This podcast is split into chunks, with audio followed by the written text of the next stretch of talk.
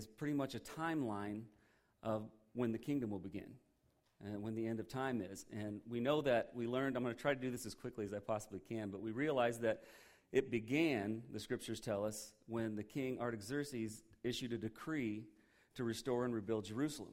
We know that was the beginning of the 69 week, of the 70 weeks. Now realize a week means a group of 7, so we're talking about 70 groups of 7 years or 490 years. Now we realize that began, as I said, with King Artaxerxes' uh, decree, and then we know that the 69 weeks ended that when Jesus had his triumphal entry into Jerusalem, when they were throwing the palm branches in front of him and saying, you know, Hosanna and crying out to him as Savior. So that was the end of the first 69 weeks or 483 years, right? And last week we discussed what takes place in this gap between the 69th week and the 70th week because he tells us when they're consecutive and when they're not. Well, the first 69 weeks or 483 years were consecutive. But then there's a, there's a break in time, and that's called the church age.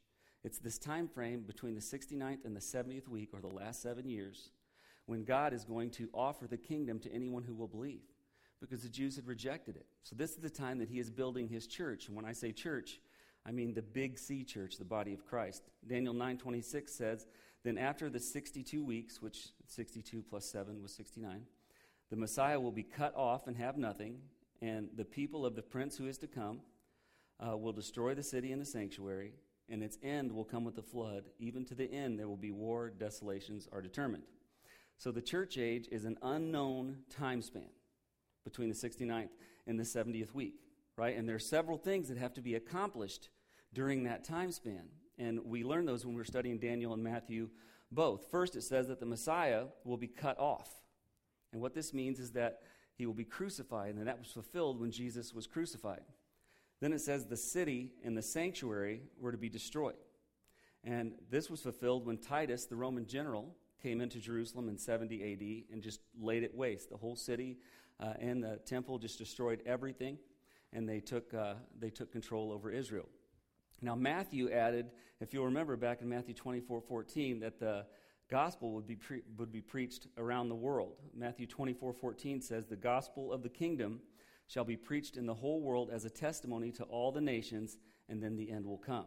Okay, so during this church age, these things have to happen.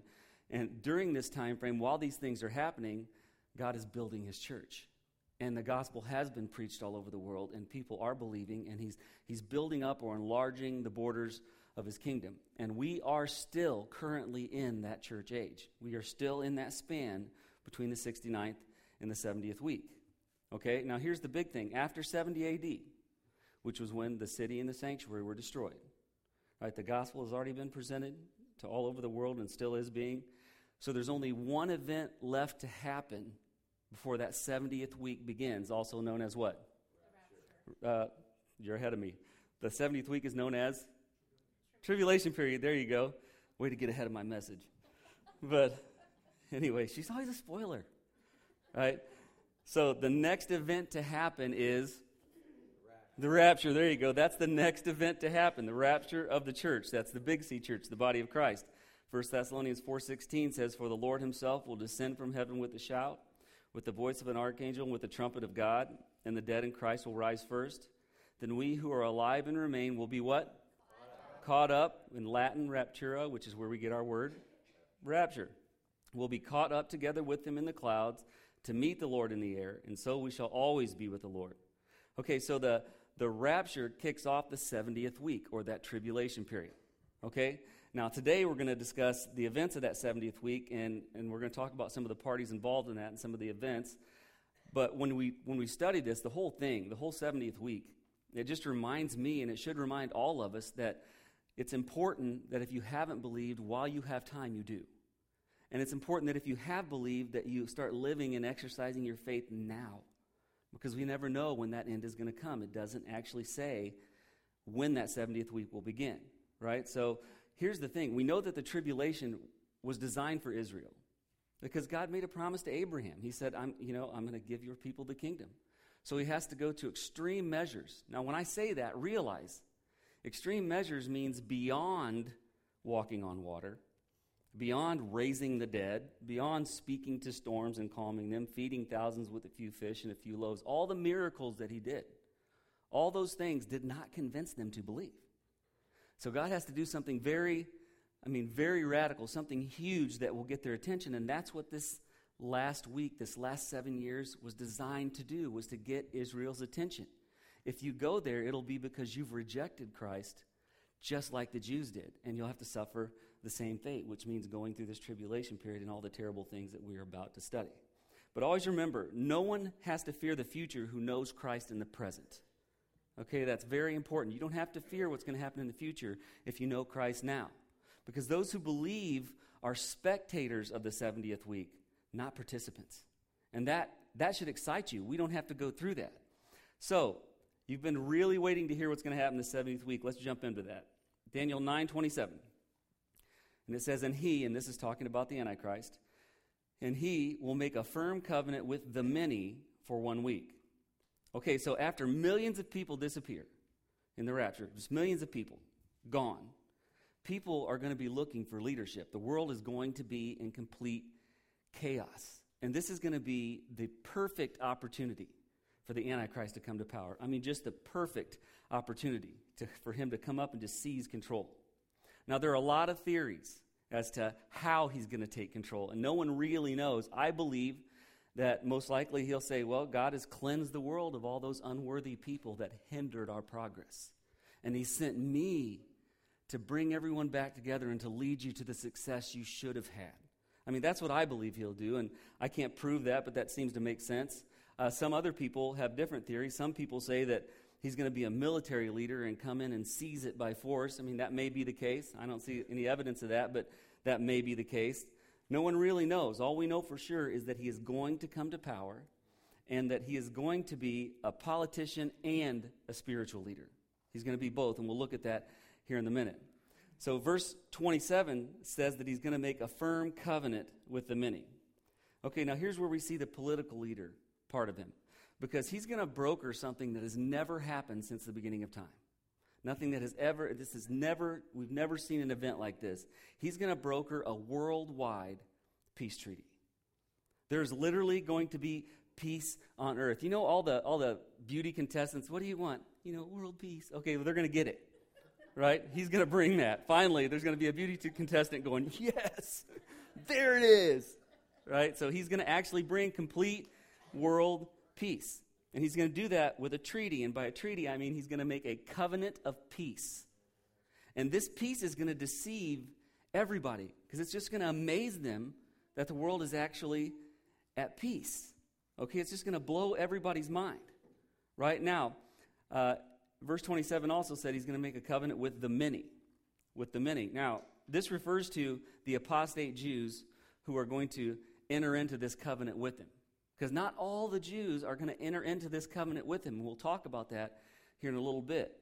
But if you think about it, it really kind of makes sense that they would follow him because the Jews were looking for, eagerly awaiting a Messiah who would come and be in control of everything, would be a world dominating figure, right? Jesus was dominating in his miracles and his words, but that wasn't enough. They wanted to be a prominent nation you know, following a prominent leader that was in control of all things. And here comes this man who brokers peace with the whole world, basically steps in control of everything. And what's the first thing they're going to think? That must be our Messiah. He's got ev- everything we've been looking for. So we'll find out that about two thirds of the Jews will enter into that covenant with him. About two thirds of them will enter into that covenant with him. Now, the sad thing is, is that the same two thirds will be the ones that will end up dying during the tribulation period, during all that persecution that's going to happen. And we'll talk about that here uh, in just a little bit. But we're also going to find out that the remaining third of the Jews, they will believe.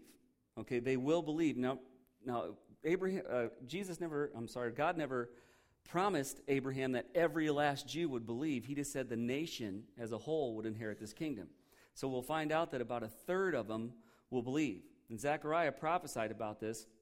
If you look at Zechariah 13 7, it says, Awake, O sword. And when it says, O sword, it's talking about God's wrath, against my shepherd, that's Jesus, and against the man, my associate. Now, that word associate literally means companion or one who is close to me. I was talking about Jesus. Declares the Lord of hosts Strike the shepherd, this is the crucifixion, that the sheep may be scattered. What happened at the crucifixion? When he was being crucified, what happened to his disciples? They scattered. They were gone, right? It says, So strike the shepherd, uh, and that the sheep may be scattered, and I will turn my hand against the little ones. This is Israel.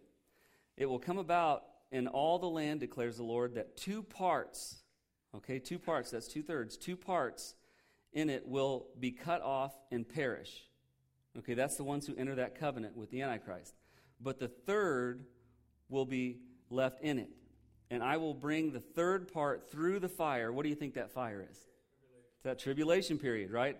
It says that he will bring that, thir- that third through the fire, refine them as silver is refined, and test them as gold is tested.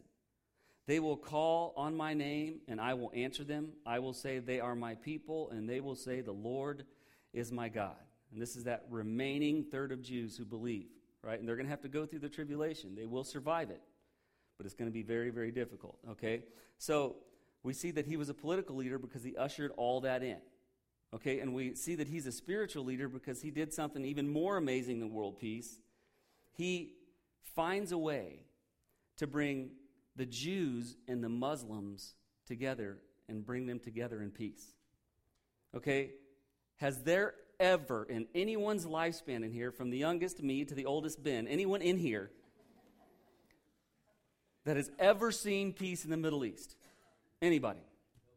And I, I hate to be the bearer of bad news, but there will never be peace there until the Antichrist makes it happen.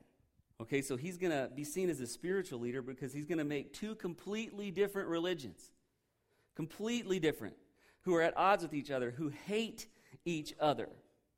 He's going to make them be at peace with each other. Okay, the covenant that he's going to draft will allow for protection and religious freedom. This is why he'll also be a spiritual leader. Because in this covenant, he's going to allow Israel to rebuild their holy temple the one that was destroyed in 70 AD.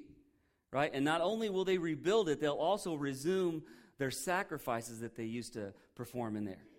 Okay, they're going to be able to resume those sacrifices. Now, this is how we know that the treaty brings peace because if Israel and the Jews are at peace, everybody's at peace, right? So there's going to be peace here. Now, I'm going to explain why it's so amazing that they're able to build their temple here in a minute because there's a lot more to that. Okay, verse 27 tells us that this is a seven year covenant. Seven year, which means one, one week, right? One group of seven, one week, all right? And then it also tells us that it's going to be broken up into two three and a half year sections. Okay, that's right in the middle. It's going to be broken into two three and a half year sections. The first three and a half years will be peaceful and prosperous for everybody. Okay, and it's kind of funny. Remember how I told you that the devil, the enemy, is a huge copycat? He copies everything God does. Now, the Bible teaches us that when the millennial kingdom kicks off, there's going to be peace. The lion will be able to lay down with the lamb, all this, this just unsurpassing peace that we can't even imagine. Well, here comes the Antichrist, and he brings in peace. What do you think he's trying to convince them is starting? He's trying to convince them the millennial kingdom is kicking off because he's a big copycat. He's never had an original idea in his life, right? Which is a long time, like the same amount of time Ben's been alive. It's been, I mean, just a long time. But so there's going to be huge peace, and everybody's going to be deceived. The first three and a half years, they're going to be like, this just, just has to be the Messiah. Look at this peace. But then the first three and a half years end, the middle and in the middle, everything changes because the second three and a half years is going to be full of turmoil and tyranny, and it's just, just going to be terrible. It's going to be awful. All right? So, again, this has to happen in order to bring Israel back to Christ. That's why this is all happening. So let's take a look at this. Daniel 9:27, the second part says, "But in the middle of the week, he will put a stop to sacrifice and grain offering and on the wing of abominations will come one who makes desolate, even until a complete destruction. One that is decreed is poured out on the one who makes desolate. Now, that word makes desolate literally means causes terror or extreme terror. Okay, so he's going to bring extreme terror during that last three and a half years. So this is kind of wild because in the middle of this covenant, uh, everybody's thinking, oh, this, this, maybe this is the Messiah. Look at the world peace. Maybe we're entering into the millennial kingdom. Maybe, maybe that kingdom that was promised Abraham is starting right now. Okay? Everybody's going to be so pumped. And then all of a sudden, he's going to reveal who he really is. And I'll talk a lot more about that next week, but he's going to really reveal who he is. And it's going to be awful. His real identity is going to come out. Because the first thing he's going to do is he's going to put a stop to those sacrifices and offerings that the Jews just instituted. And it's ironic because he's the one that's going to make those things possible. Remember, he's the one that's going to allow them to rebuild that temple and start having sacrifices. We know that because he puts an end to them. He couldn't put an end to them if he didn't institute them, because right now they are currently not offering sacrifices because they don't have their true temple. They have to have a true temple that's acceptable by law, and they don't have it because it was destroyed in 70 AD. Now, here's where it starts to get pretty wild. Because the only way they can have these sacrifices is to have that acceptable temple, right? And the only way to have that acceptable temple is for them to totally rebuild the original one, all right? But that's a lot easier said than it is done. See, there's actually people out there trying to raise money right now to rebuild the temple in Jerusalem. That's going on right now. But it's not going to be an easy task, and here's why. Because in order for it to be built on the Temple Mount, they first have to get control of the Temple Mount, right?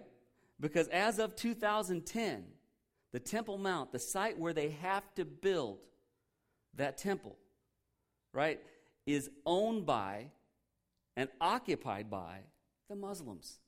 There's the, the Temple of the Rock, or the Dome of the Rock, is there right now. And this is a Muslim holy place that was built right where the temple's supposed to be. It is completely under Islamic control. Okay? So here's what's going to have to happen, right? The Antichrist is going to have to convince the Muslims to just say, you know what? We're just going to abandon that whole Dome of the Rock thing. Tear it down and build your temple. How many people think that's would happen unless supernatural things come into play? Right? That's not going to happen. Unless the Antichrist does it, unless there's supernatural forces you know, in play at this time, that's impossible. But somehow he's going to convince the Muslims to give that back to the Jews. He's going to let, he's going to convince them just to give it back. Right? And if that's not proof of how powerful he'll be, I don't know what is. How long have you heard the media crying out for peace in the Middle East? How long have you heard all the politicians say, you know, we want peace in the Middle East, but all to no avail? Because there's only one being that can bring peace in the Middle East, and it's the Antichrist. Right? Now, it's going to be rebuilt right where it's supposed to be rebuilt, and the peace is going to be sustainable because if it wasn't, do you really think the Islamics would allow them to continue building it? They would just kill them. Even if they did get control, they would kill them and blow them up as soon as they came to try to build it. So that peace is sustainable long enough for them to rebuild the temple and start having their sacrifices again. So this, this is a lot. This is a ton. This is showing that there's really, genuinely going to be peace between those two factions. So, with all this going on, it's kind of understandable. I'm not saying it's right, but it's kind of understandable that people would want to follow him. You know what I mean? If we didn't know what we know and saw that, we would think that, well, man, maybe it is Jesus. You know, maybe this is the Messiah. I mean, peace in the Middle East, everything's going great. Everybody's getting along. Different faiths, different religions are getting along. We don't even see that in this country. You notice that? Sure, we're not killing each other, but it drives me crazy. Denominations are battling about who's right and talking bad about each other, and that's the work of the devil. Do you really think that God said, I will build my church so that you can divide it and fight with each other? Do you really think that's what he wanted? There's no denomination mentioned in Scripture. Right? So, what we're doing right now is just as influenced by the enemy as what's going to happen then. Because, I mean, believers who are going to spend eternity together bickering and fighting over a name hung over the door that does not exist in Scripture, that can only happen when the enemy is in play. But anyway, so we're going to see this is, I mean, it's going to kind of make sense. It will. It, it'll kind of make sense because he's doing all these things. You can see why people would want to follow him. But all that is just a diversion. All the peace, all the kindness, all the goodwill is just a diversion to deceive people, to get them bought in, right? Now, I'll be honest with you, some things never change. Some things just, just never change because the enemy has been using this tactic forever. He always makes things look better than what they really are. So, to pull us away from what we're doing that's right and trap us. He's always done that. We've even seen it in the Garden of Eden. Let's look at this real quick. Genesis chapter 3. It says, Now the serpent was more crafty than any beast of the field which the Lord God had made. All right, now the serpent here, Satan was using the serpent, just so you know. And he said to the woman, Indeed, has God said, You shall not eat from any tree of the garden? And that's exactly what God said. He said, You can eat from any tree you want except that one. Don't eat of that one, right? So he starts by making you question God. I know he's done that to a lot of people. I'm not going to make you raise your hand. But there might even have been a time in your life where the enemy tried to make you question God. He says, You should not eat from any tree of the garden. The woman said to the serpent, You know what the first thing I would have said to the serpent is? Why are you talking? That'd been the first thing I would have said. You know, but okay, so the woman said to the serpent, From the fruit of the trees of the garden we may eat, but from the fruit of the tree which is in the middle of the garden, God has said, You shall not eat from it or touch it, or you will die. The serpent said to the woman, You surely will what? Not will not die. He changed one word. One word. He says, You will surely, you surely will not die. For God knows that in the day you eat from it, your eyes will be opened, and you will be what? Like God, knowing good and evil. See how he's playing on that pride? Right? Verse 6 When the woman saw that the tree was good for food, and that it was a delight to the eyes, and that the tree was desirable to make one wise, she took from its fruit and ate and she gave also to her husband with her, and he ate. You know what I think's funny? they don't even mention her husband until it's too late. What was Adam doing? One of two things. He's either just staring at his naked wife, which makes sense, right? or he's going, Why is that stinking snake talking? You know what I mean? I don't know. What he was not doing was standing up for God. What he was not doing was demanding they follow the precepts of God. He was just standing there going, okay. and she's talking with the snake and has this debate with the snake, and she eats what she's not supposed to eat.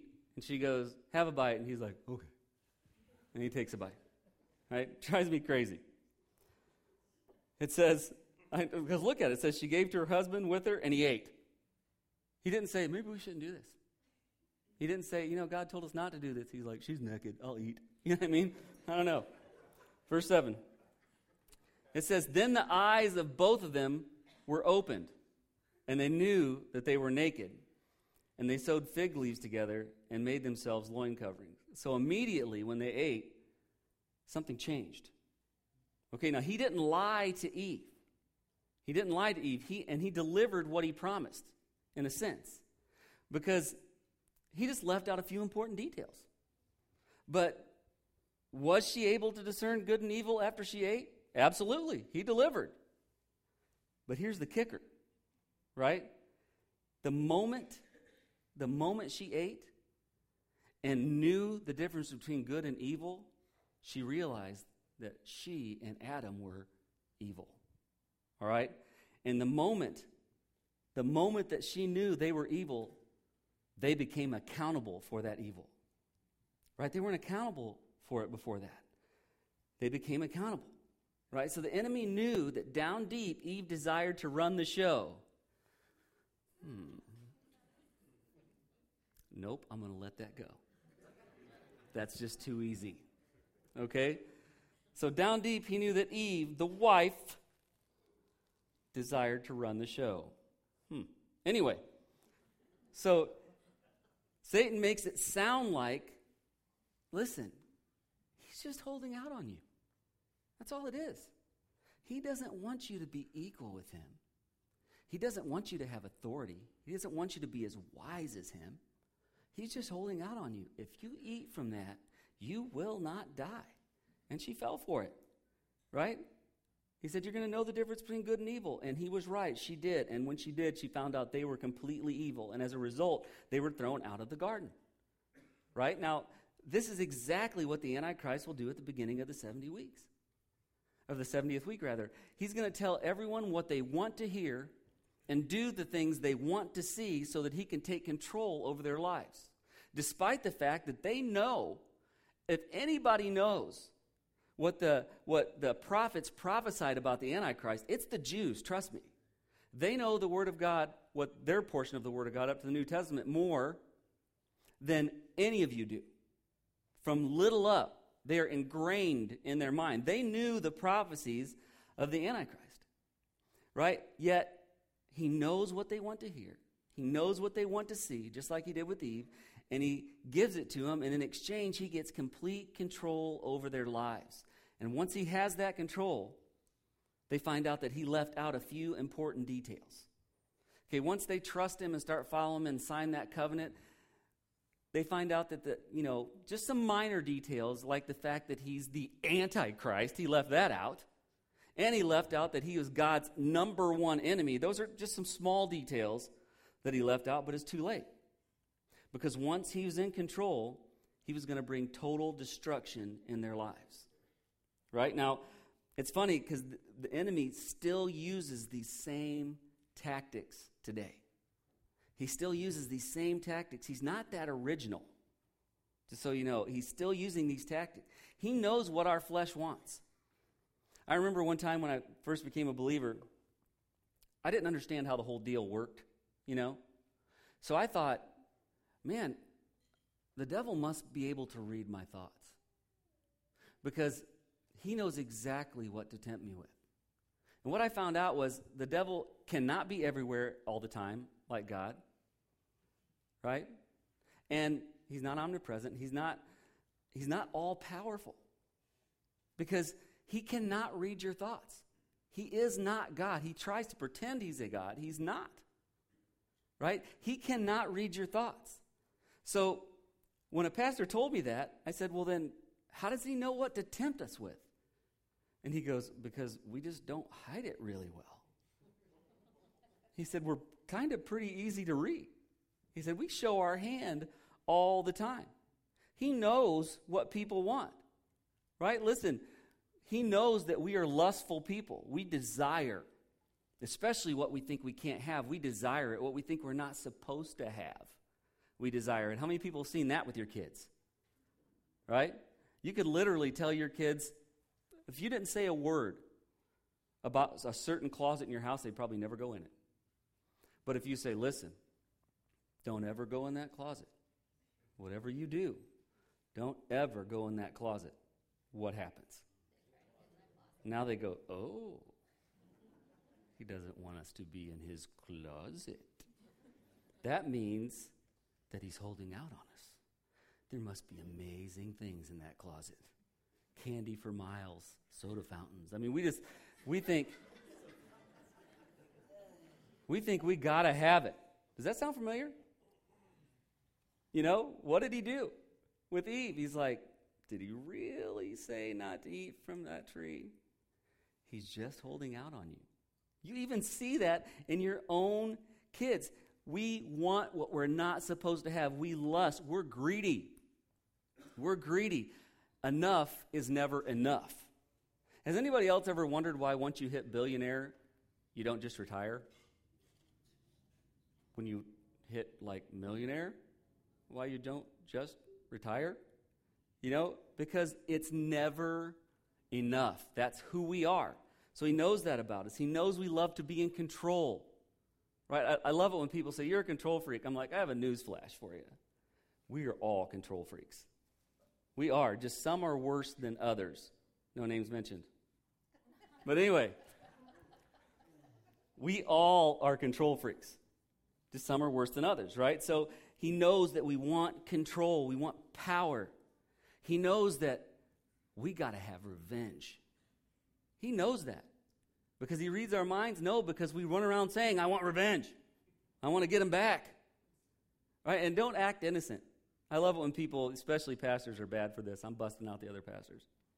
But they always act like, no, when that man offended me, I did not think of revenge. And I'm thinking, yes, and you're a liar. Because it's natural. You may have fought off the temptation, but you wanted it. Because in the heat of the moment, when something goes wrong, we get to see a different side of us, don't we? While we're on the topic, notice the mark on my head. I found out as I was hit in the head with a 2 by 4 yesterday, long story. I found out that when being hit in the head with a 2 by 4, I am not a godly man. I found that out. You know? Because when that 2 by 4 hit my head, I was not singing praises. I was not thanking God for the experience to grow me through pain. And I'm glad none of you were there to see what actually went on. But I found out, at least with me, when being hit in the head with said 2 by 4 I find out how ungodly I really like when Eve ate the fruit. I'm like, wow, hmm, she needed fruit. I needed a 2 by 4 I'm not a good guy, right? I found out. He knows that we like revenge. He knows that our anger consumes us, so he subtly offers the things we're looking for in those moments, but he doesn't disclose all of the details. Right? When he tempts us to do what we know we're not supposed to do, he doesn't disclose all of the details. Right? And let me give you some examples. Right? He always tells us, you know, if you take more hours at work and work every hour you can, you can retire earlier and you can have nicer things. Anybody ever fell for that one? Yeah, I have. I remember one time when I was working in a factory, I worked 21 days straight till the plant manager come out and said, "Go home." Why? Did I need it? Nope, I just wanted it. I was 19, and you know you have so many important things to pay for when you're 19. I just wanted it.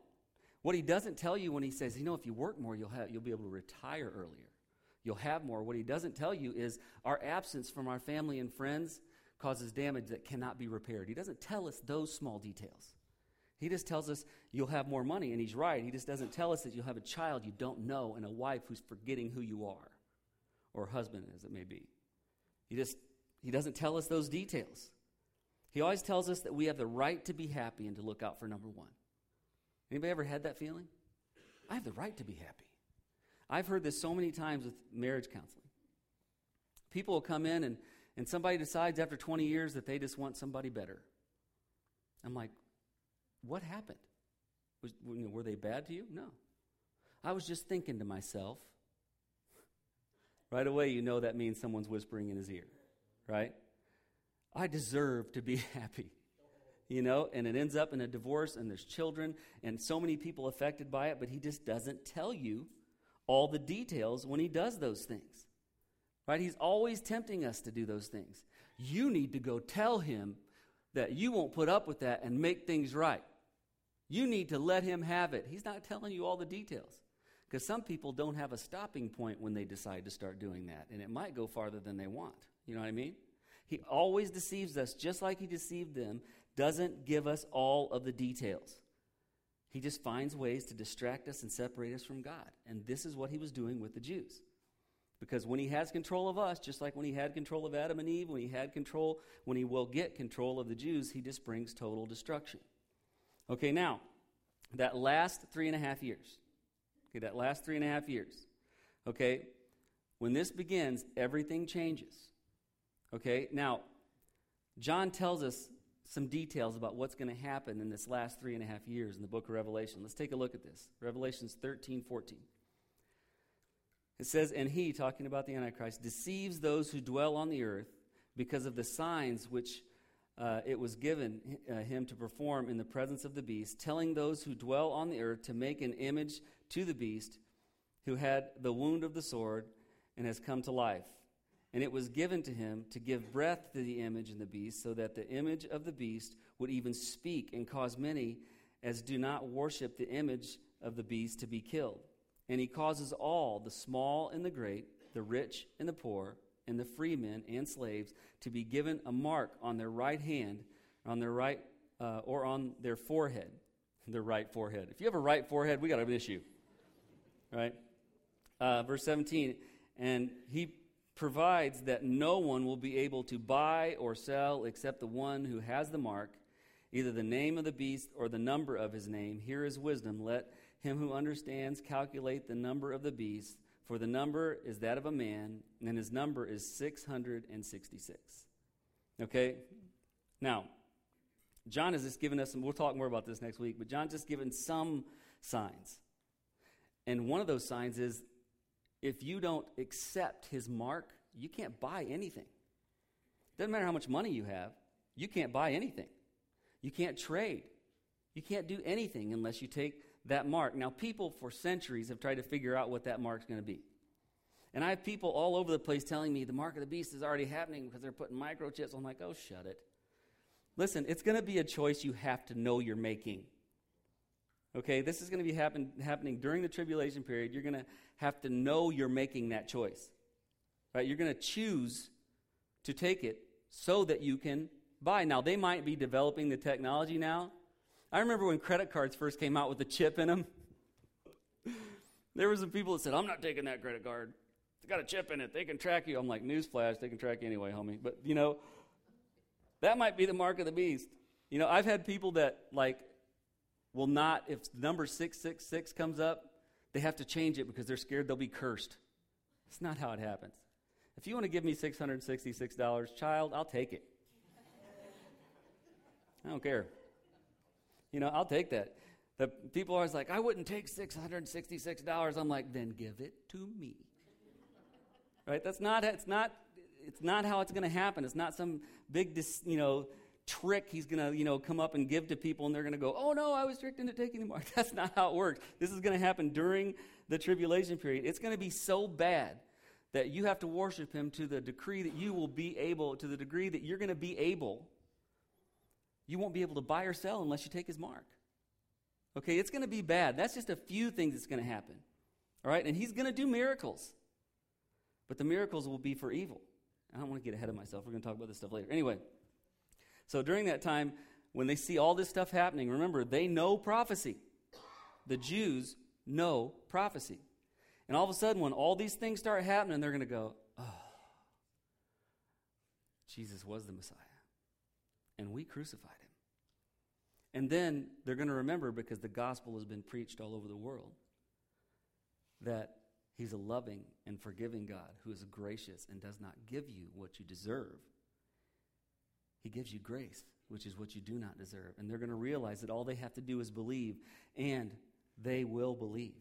A third of them will believe, and He will carry them through that tribulation period. But here's the sad part it's not going to be easy. He's going to be hunting people down. We're going to talk about this next week as we ease back into Matthew.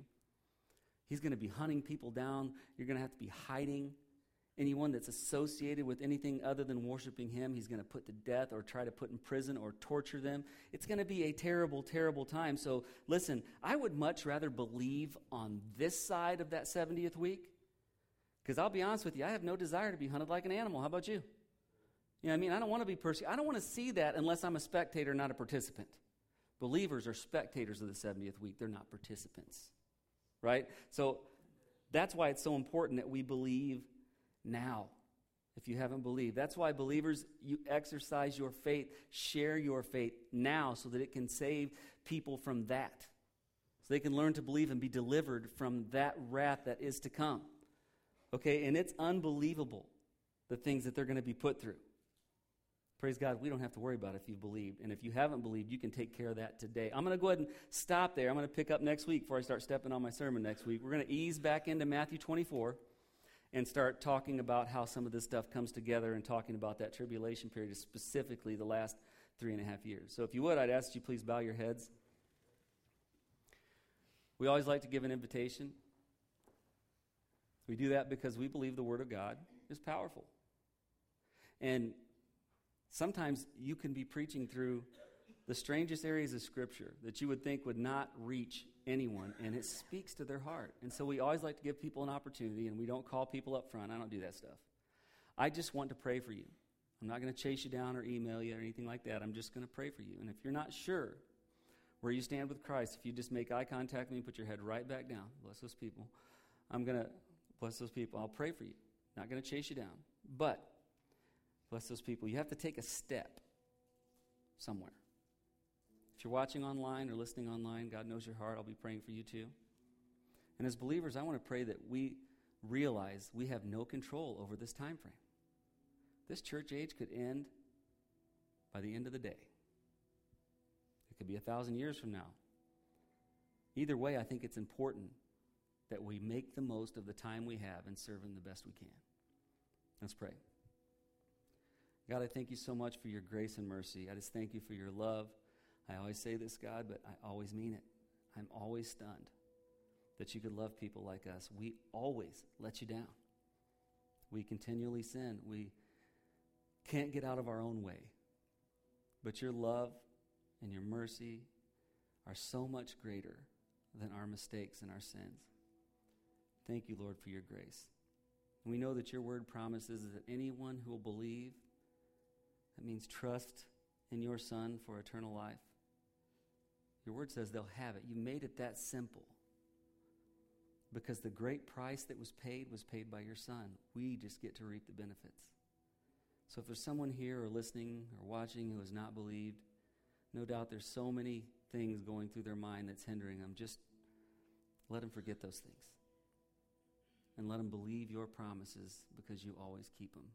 And if they make that decision today, God, I pray they reach out to us or to a, a good Christian organization near them because I want them to have someone to grow with them and, and help them to grow in their new journey. And God, for those of us who are believers, I confess that we get distracted easy. Lord, let us get our focus sharpened because we don't know the end. We don't know exactly when it's going to happen, but we want to do all we can with the time we have. Bless us to be about your business. God, we just pray that you would go with us as we leave here. Keep us safe. Let us live what we profess. Let people see you in us. And if you don't return to take us home, if that time doesn't come before we get the opportunity to meet again, let us come together and give you all the praise and honor and glory you're so worthy of at least one more time. We thank you and we ask these things in Jesus' name. Amen.